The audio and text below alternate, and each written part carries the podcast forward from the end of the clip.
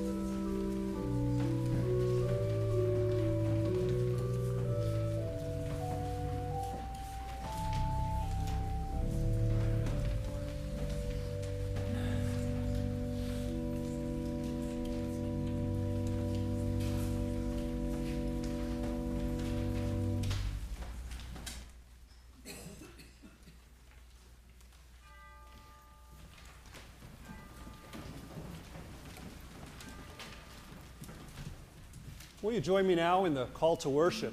That's printed in the bulletin. As we come to worship, let us leave at the door our self centered thoughts and open our eyes to see our neighbor in worship. As we come to worship, let us leave at the door our feelings of pride and open our hearts to the least of our brothers and sisters.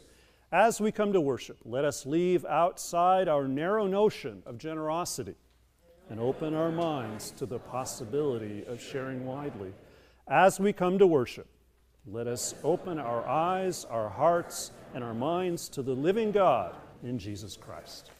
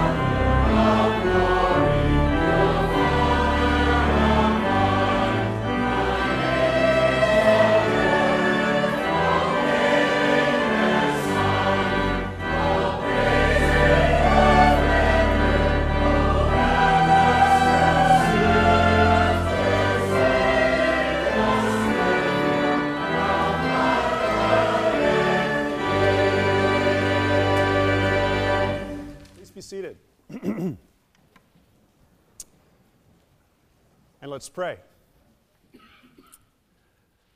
Loving God, we thank you for your presence. immortal, invisible, God only wise.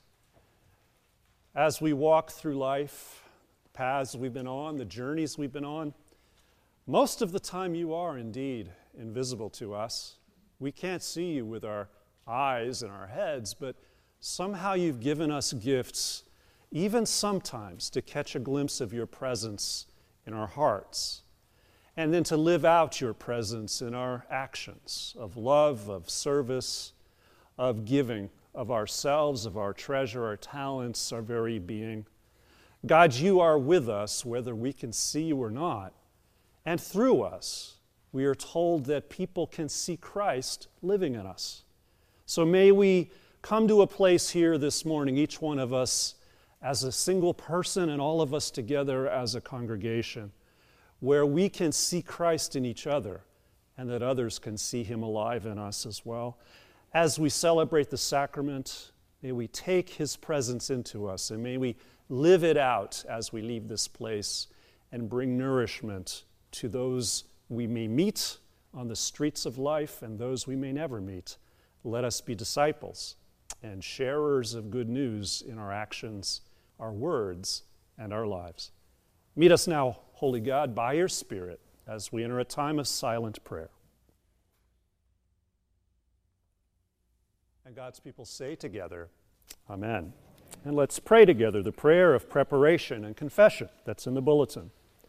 Holy and compassionate God, it is so easy for us to rattle off your great commandment to love God with heart, soul, mind, and strength, and to love our neighbor as ourselves.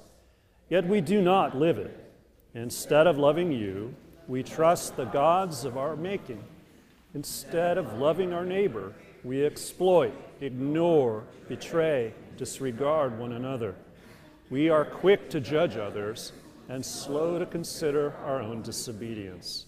Yet you see us clearly, God, so convict our hearts as only you can and love us into a new way of being, the way you call us to be in Jesus Christ. Amen. Brothers and sisters, the good news of this day, of every day, every season of your life, is that in Jesus Christ, God does accept you, loves you, showers you with mercy, and sets you free to be the person you were meant to be. So receive that good news. Be assured that it's true and be at peace. Amen. Let's stand and greet those that are around us.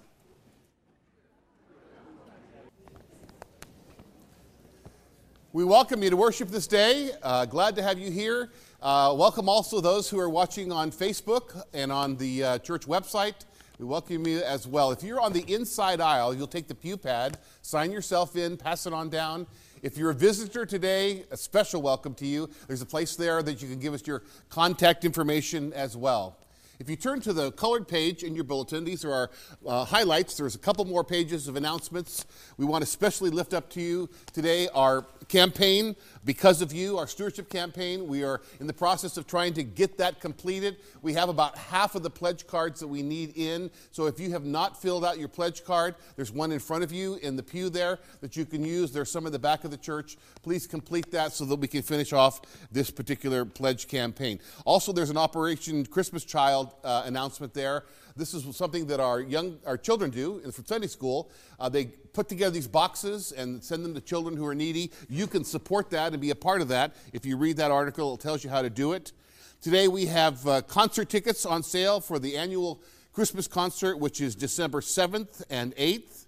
And by the way, the uh, rose up here is in honor of Pat Leischer's granddaughter, and Pat is a big part of putting on this concert. We're celebrating a new granddaughter uh, today as well. There's an announcement about the women's retreat that is coming up. You can sign up to be a part of that. And then today, following the service, Don is beginning a uh, special adult ed class on the Bible. What does the Bible mean? It's going to be a, a wonderful opportunity to learn more about the Bible. We encourage you to join in and participate in that following this service.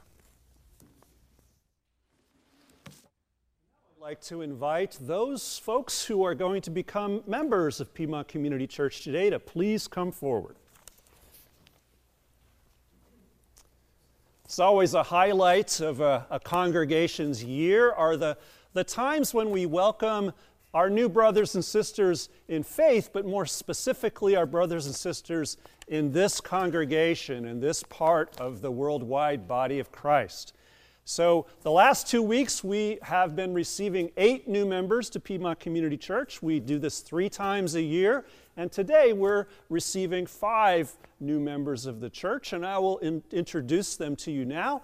And I'll also uh, introduce them by which denomination or not non denomination they were baptized in. Some people ask me, why do you do that? Well, aside from the fact that it's kind of cool, it's also great that we're a non denominational church. And it shows us how many different places we all come from, not just geographically or vocationally or culturally, but also from our church backgrounds, which I know that a lot of times you may have been baptized in one denomination and then gone to many, many churches in between, or no churches in between, but we all come together in this family of God's people. So let me introduce to you first Vincent Faunin and Claire Faunin. Vincent was baptized in the Roman Catholic Church, and he's a graduate of my son's university, Fordham University in New York City, so that's really cool too. Claire Faunin grew up here in Piedmont, and she was baptized in an Episcopal church. And then Tom Walter is from my dad's hometown of Baltimore, Maryland, and a fellow Orioles fan, so I can't say that very often, especially with how terrible the Orioles have been for the last few years. But O's, right? There we go. Tom was baptized in the United Methodist Church. And then Bob Catter. I've known Bob and his wife Laura since our kids were in preschool together here in Piedmont. Bob was baptized back in Illinois in the uh, Covenant Church. And Alicia Albin has been living in the East Bay now for a year and a half coming out here from New York, and she was baptized in a Methodist church as well in Columbus, Ohio. So, welcome everybody. I have some questions for you. Do you desire to affirm your baptism into the faith and family of Jesus Christ? If so, please answer, I do. Do. you promise by the grace of God to be Christ's disciple, to follow in the way of our Savior, to resist oppression and evil? to show love and justice and to witness to the work and word of Jesus Christ as best you are able? Do you promise, according to the grace given you, to grow in the Christian faith, to be a faithful member of the Church of Jesus Christ, celebrating Christ's presence and furthering Christ's mission in all the world? And finally, do you promise to participate in the life and mission of this family of God's people, sharing regularly in the worship of God and enlisting in the work of Piedmont Community Church as it serves this community and the world.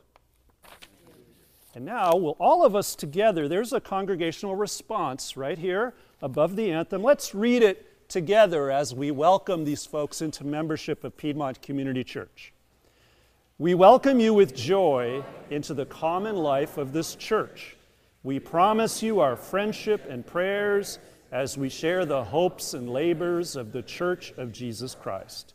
By the power of the Holy Spirit, may we continue to grow together in God's knowledge and love and be witnesses of our risen Savior. We extend to you the hand of Christian love, welcoming you into the company of Piedmont's Community Church. Bill, would you pray for us? Heavenly Father, we are so grateful that you have sent these men and women to be a part of our church family. We ask that you would open up our hearts and our arms and our lives to welcome them warmly.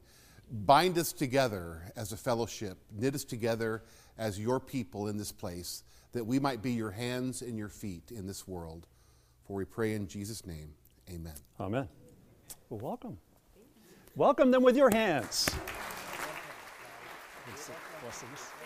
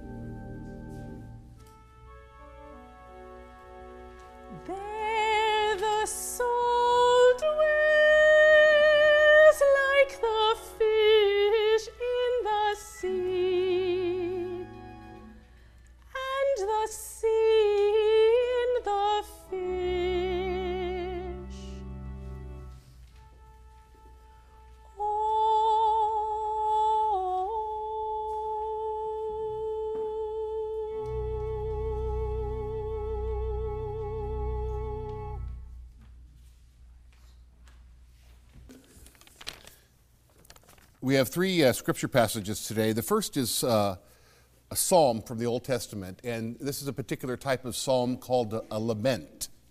And uh, I think you'll get the, the theme, the gist of it here. O Lord my God, I call for help by day. I cry out in the night before thee. Let my prayer come before thee. Incline my ear to my cry. For my soul is full of troubles, and my life draws near to Sheol. I am reckoned among those who go down to the pit. I am a man who has no strength, like one forsaken among the dead, like the slain that lie in the grave, like those whom thou dost remember no more, for they are cut off from thy hand. Thou hast put me in the depths of the pit, in the regions dark and deep. Thy wrath lies heavy upon me, and thou dost overwhelm me with all thy waves. Selah, thou hast caused my companions to shun me. Thou hast made me a thing of horror to them. I am shut in so that I cannot escape. My eyes grow dim through sorrow. Every day I call upon thee, O Lord. I spread out my hands to thee. Oh, that's enough. I'm getting depressed up here uh, reading this. I think you get the gist of it, right? The things are not going well for this guy. He's uh, feeling very lonely and very upset, and things are not going well. Now, two other verses ha- that have a more positive spin on being alone. The first, these are both for Jesus, from Jesus' life. The first from Matthew 14, where it says, After he, that is Jesus, had dismissed the crowds, he went up to the mountain by himself to pray. And when evening came, he was there alone and from Mark chapter 1. That evening at sundown, they brought to him all who were sick or possessed with demons, and the whole city was gathered together about the door. And he healed many who were sick with various diseases and cast out many demons, and he would not permit the demons to speak because they knew him. And in the morning, a great while before day, he rose and he went out to a lonely place, and there he prayed. And Simon, and those who were, who were with him pursued him, and they found him, and they said to him, Everyone is searching for you. May the Lord bless to our hearts and our minds this reading of his word. It's great to be back. Uh, last Sunday, uh, the choir and I were over at Imani, our sister church, and uh, worshiping with them over there. The choir sang four songs back to back. That's how they do it there. Not of the, none of this one and done type thing, you know. Four songs back to back. It was magnificent, like a concert. Uh, I did my sermon. I thought I was going okay until about 10 minutes in, one of the Imani ladies shouted, Help him, Lord, help him. so I decided I better pick up the pace a little bit, uh, you know, change it a little bit. Back, glad to be back here where people don't shout during the sermon. Um, I'm excited because we're, doing, we're going to do a series here based on what I would say is probably one of the most profound Christian books that I have ever read in my life. It is a true classic. I don't know a minister who doesn't revere a book written by Henri Nouwen called Reaching Out Three Movements of the Spiritual Life. Henri Nouwen was a Jesuit priest who taught at Yale Divinity School. Uh, he's deceased now. But he wrote this little book about three very crucial movements or steps in becoming a spiritual person. The first one we'll talk about today is the movement from loneliness to solitude. Next week, we'll talk about the movement from hostility to hospitality. And then the third part is to move from illusion to prayer. So we're going to be looking for the next three weeks about these particular things. From loneliness to solitude, loneliness, being alone. When you're in prison and you mess up, what do they do? They take you out of your cell that you share with somebody else, and they put you in a cell by yourself called solitary confinement. It's the worst thing they can do to you. It's the worst punishment that you can give someone is to make them be alone. Now imagine a different scenario. You've been running around all day, working or doing whatever. You come home to your house and you discover that nobody's there. You're all alone. You grab a cup of tea or a glass of wine, you sit down, and you're just sitting there going, This is so great to be alone, to have nobody else here. Now, both of those are physically the same experience. You're alone in a room. But one is really bad. We call that loneliness. And then one is really good. And we call that solitude. What is the difference, and how do you move away from loneliness towards solitude? Henri Nouwen, in his book, talked about, uh, by the way, it's not, a, it's not a new problem, is it? That psalmist that wrote that, he was lonely and afraid, and that was 3,000 years ago. He had those same feelings that people have nowadays. Henri Nouwen, in his, in his own book, wrote about living in New York City and feeling lonely on the subway. He sits in the subway surrounded by silent people. No one speaks, they hide behind newspapers. A patrolling policeman reminds me that people are not around to help me. My eyes wander on the walls of the train covered with invitations to buy more products. The products are to produce what I see in the pictures. Young, beautiful people enjoying each other in a gentle embrace, playful men and women enjoying each other on a yacht, proud explorers on horseback, children dancing on a sunny beach, charming women ready to tuck me in for the long journey to Singapore. I want all this.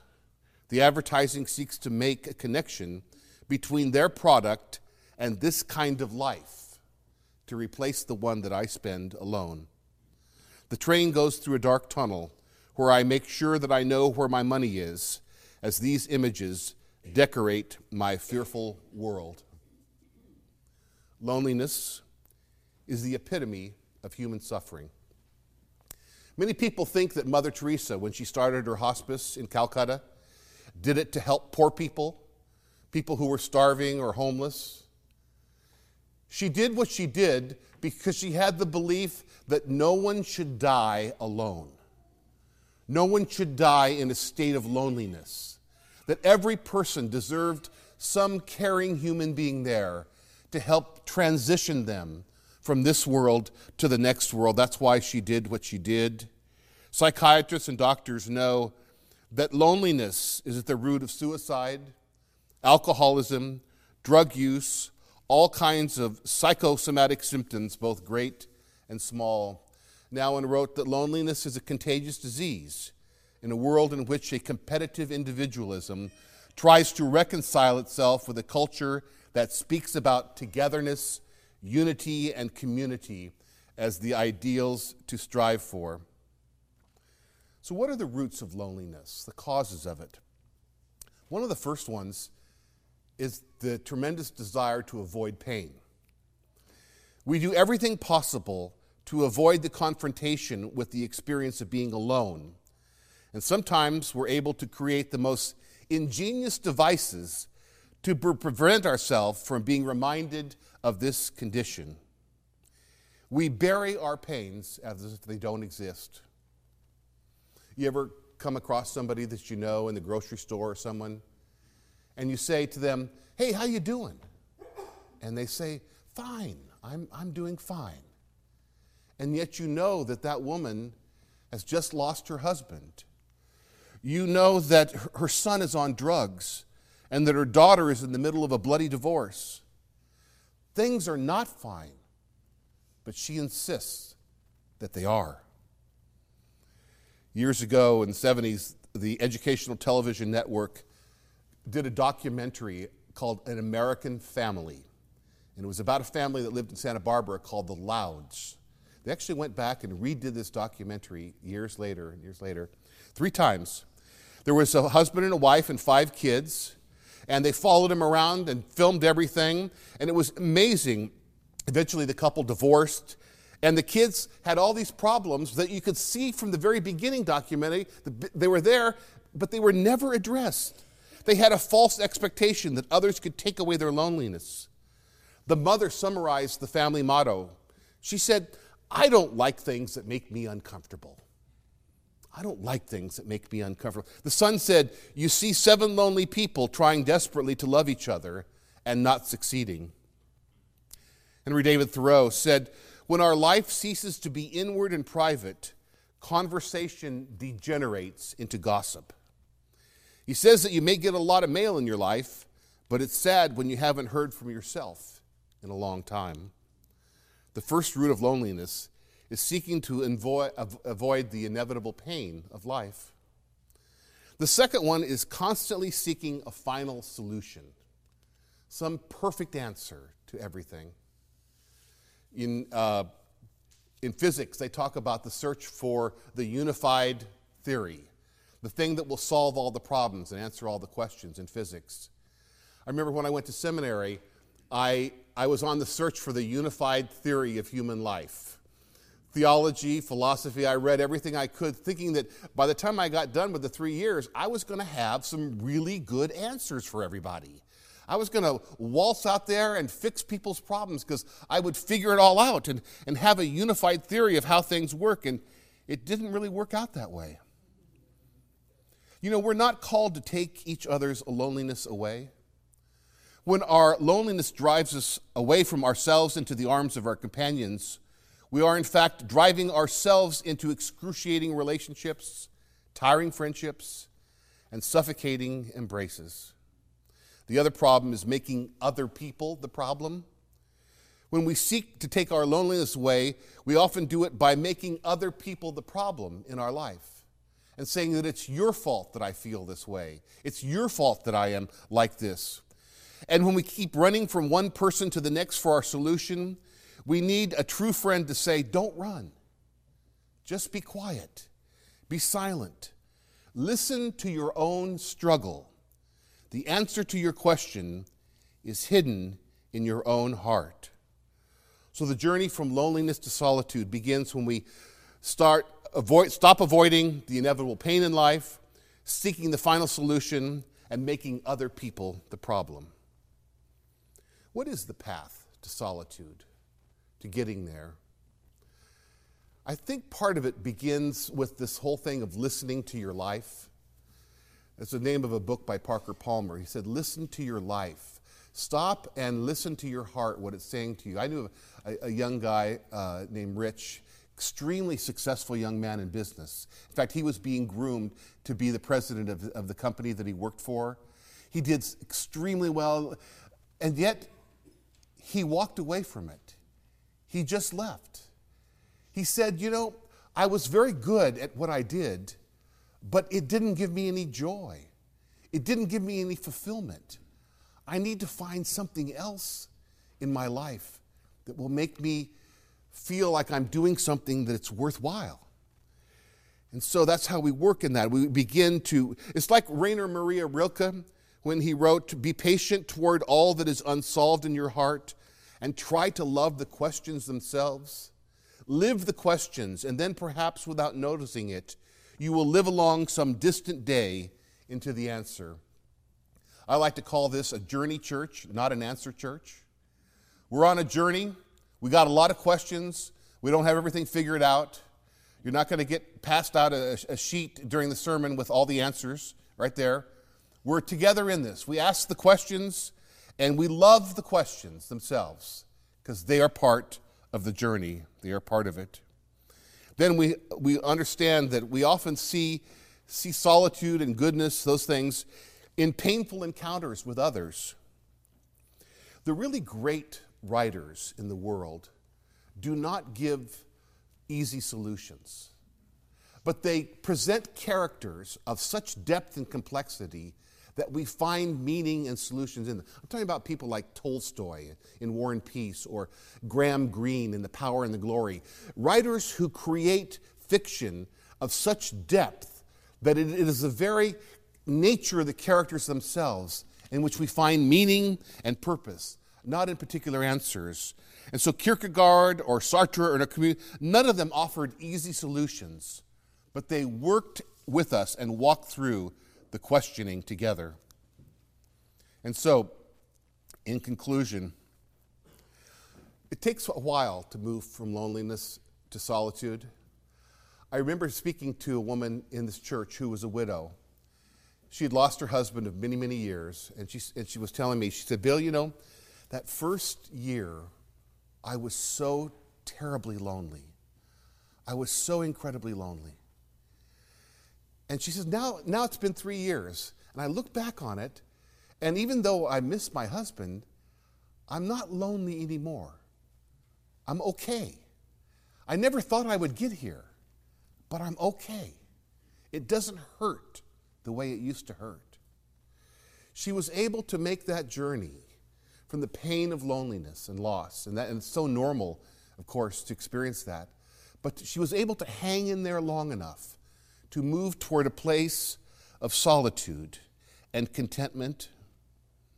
Solitude is the ability to connect with others and then connect with ourselves on a regular basis. The great French philosopher Blaise Pascal wrote this All human evil comes from a single cause man's inability to sit still in a room. He followed that with this one By means of a diversion, we can avoid our own company 24 hours a day. I'm preaching to myself here because I am the king of diversions. I love diversions. When I go down to Lake Merritt to walk around the lake and get exercise, I got to have my, my iPad with my This American Life podcast on it. Ira Glass in my ear. I can't just go and walk. And then one day, I was five minutes into the route, it takes 50 minutes for me. It's five minutes into it, and the battery died. I just had to walk. No podcast. I took off my headphones. I discovered there were birds around the, the lake and they, they make noises, and people were talking, going back and forth, and pa- passing me by, most of them. Um, and it was a whole different experience, a totally different experience. But by way of a diversion, I spend most of my time trying to avoid just sitting quietly in a room alone. Eh, but the more we get used to that, the more it can be okay. Well, it grows on you. It grows on you. I'm always looking for great theology, great philosophy, and this week I found it in a surprising place. I found it in a book called Days with Frog and Toad. This is a, a reading level two with help, an I Can Read book, all of, the, the all of its very uh, short words and little words. There's a whole series of these by Arnold Lobel, Frog and Toad. They're very good friends. And in one story in this called Alone, Toad goes over to Frog's house for a visit and he finds a note on the door that says that Frog went out because he wanted to be alone. Toad is very upset by this. Why would he want to be alone when he has me for a friend? He asks. And he finds Frog sitting alone on a little island in a lake, too far to be heard from shore. He jumps into action. He goes back home. He makes sandwiches and iced tea. He hitches a ride on a turtle to the little island where Frog is. And he says this I made lunch, Frog, so that you would be happy. But Toad said, Frog, I am happy. I'm very happy. This morning when I woke up, I felt good because the sun was shining. I felt good because I was a frog. I felt good because I have you for a friend. I wanted to be alone.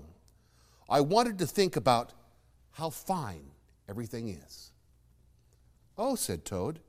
Well, I guess that's a very good reason for wanting to be alone. Now, said Frog, I would be glad not to be alone. Let's eat lunch. So Frog and Toad stayed on the island all afternoon. They ate sandwiches. They were two close friends sitting alone together.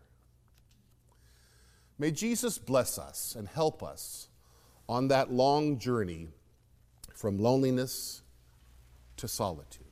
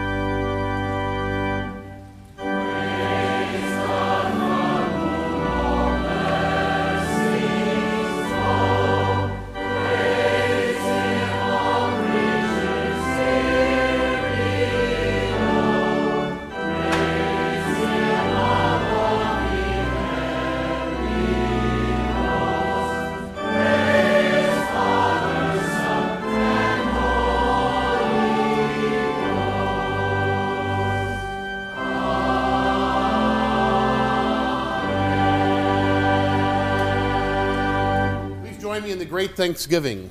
The Lord be with you. And also with you. Lift up your hearts. We lift them up to the Lord. Let us give thanks to the Lord our God. It is right to give God thanks and praise. Amen. Be seated, please. It's our great privilege on the first Sunday of the month to be able to celebrate communion together. We come here to remember that night in Christ's life, when his last night when he had gathered together in the upper room with the apostles. And as they were eating there, he took the bread that was before them and he broke it and he said, Take this and eat, for this is my body that is broken for you. He took the cup that was there. He said, Drink this, for this is the cup of salvation that is poured out for the forgiveness of sins. Let us join together in praying the prayer that our Lord taught us, saying, Our Father, who art in heaven, hallowed be thy name. Thy kingdom come, thy will be done, on earth as it is in heaven. Give us this day our daily bread, and forgive us our debts, as we forgive our debtors. And lead us not into temptation, but deliver us from evil. For thine is the kingdom, and the power, and the glory forever.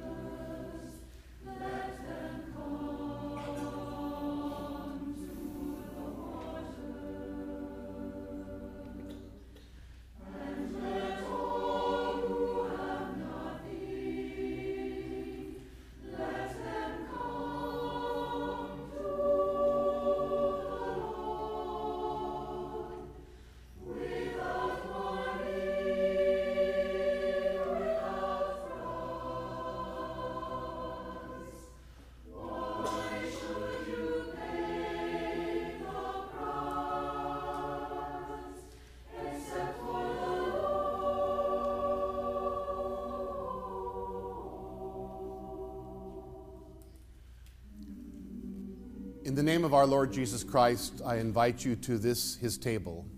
It's the largest, most inclusive table in the world because everyone is welcome. It doesn't matter your age or your gender, your sexual orientation, your economic condition. Whether you've been here your whole life or this is your first Sunday, you're welcome at Christ's table here. He said, If you're carrying a heavy burden, bring it to me, and I'll give you a lighter one. So if you have a burden this morning, leave it here. If you're filled with joy and your heart is joyous, come and give your gratitude here as well. Jesus said, If you're spiritually thirsty, come to me, and I will give you living water, and you'll never be spiritually thirsty again. He offers us this morning those gifts.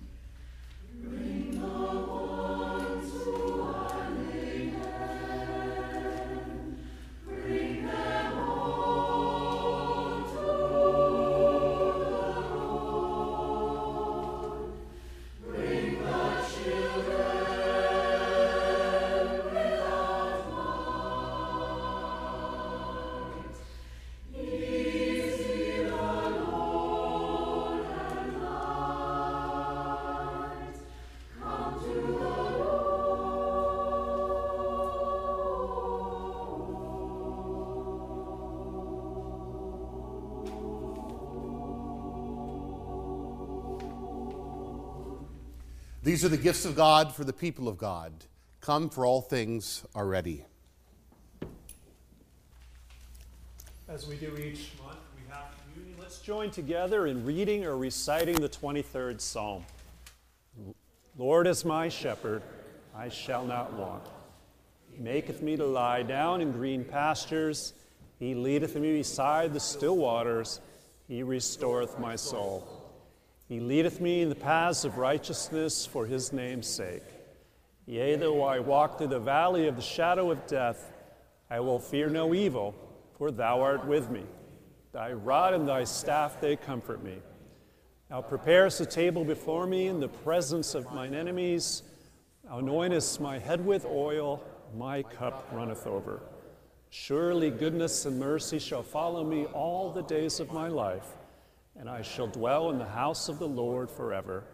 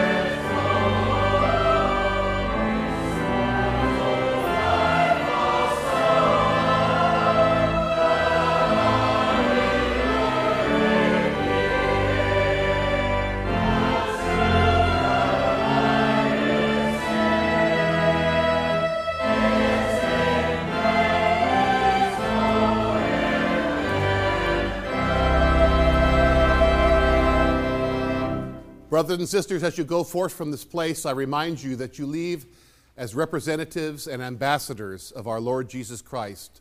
So live your life this week in such a way that wherever you are, when people see you, they'll see Christ living in you. And may the Lord bless you and keep you. May he make his face shine upon you and always hold you in the palm of his hand. Amen. Go in peace.